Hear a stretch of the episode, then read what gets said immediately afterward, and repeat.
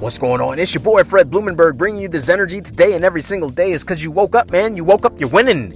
You're breathing, you are winning. Let's continue this winning streak. I always talk about winning. Here's what's most important about winning Are you grateful for the times that you win?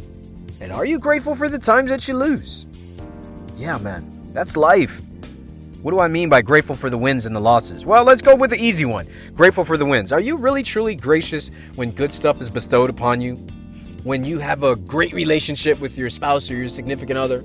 Um, when you have a family that truly loves you for being you, when you can just call in a friend and laugh and cackalack and have a good time, are you grateful for having a car, a job, money in your account? Are you grateful for just being able to look at the sun shining in your living room? Are you grateful for the bed that you sleep in or the showers that you take? Like, are you grateful for the smallest, simplest things? I want you to really think about two things today that you are incredibly grateful for that are really, really small what do I mean by small? I'm talking about you're literally grateful for the covers on your bed. You're literally grateful for the hot water that comes out of your shower. You're literally grateful that you're able to go to your kitchen and cook a meal. You're literally grateful to even hear me speaking good words to you, and you don't even know me.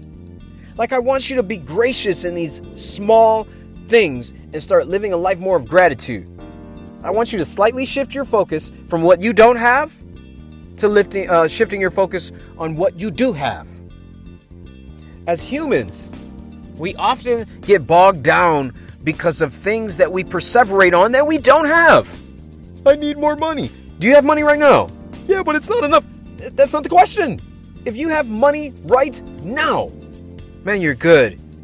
It might not be thousands of dollars. I get it. It might not be money just, you know, coming to you like a magnet and, and your account is overflowing. But if you got something right now, be grateful for that little bit right now.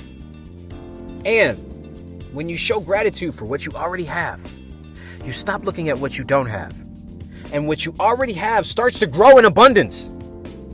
But it grows slowly.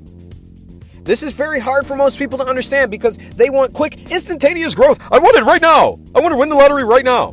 Well, you probably wouldn't be able to handle all of that because you'd start buying shit that you don't have because you're constantly thinking about what you don't have. So, get in the mindset of gratitude.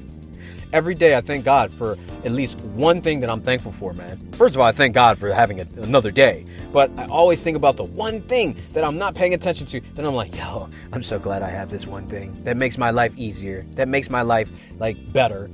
So I want you to really perseverate on the things you do have and be so grateful for that stuff that if you were to lose them, you would be crushed, man.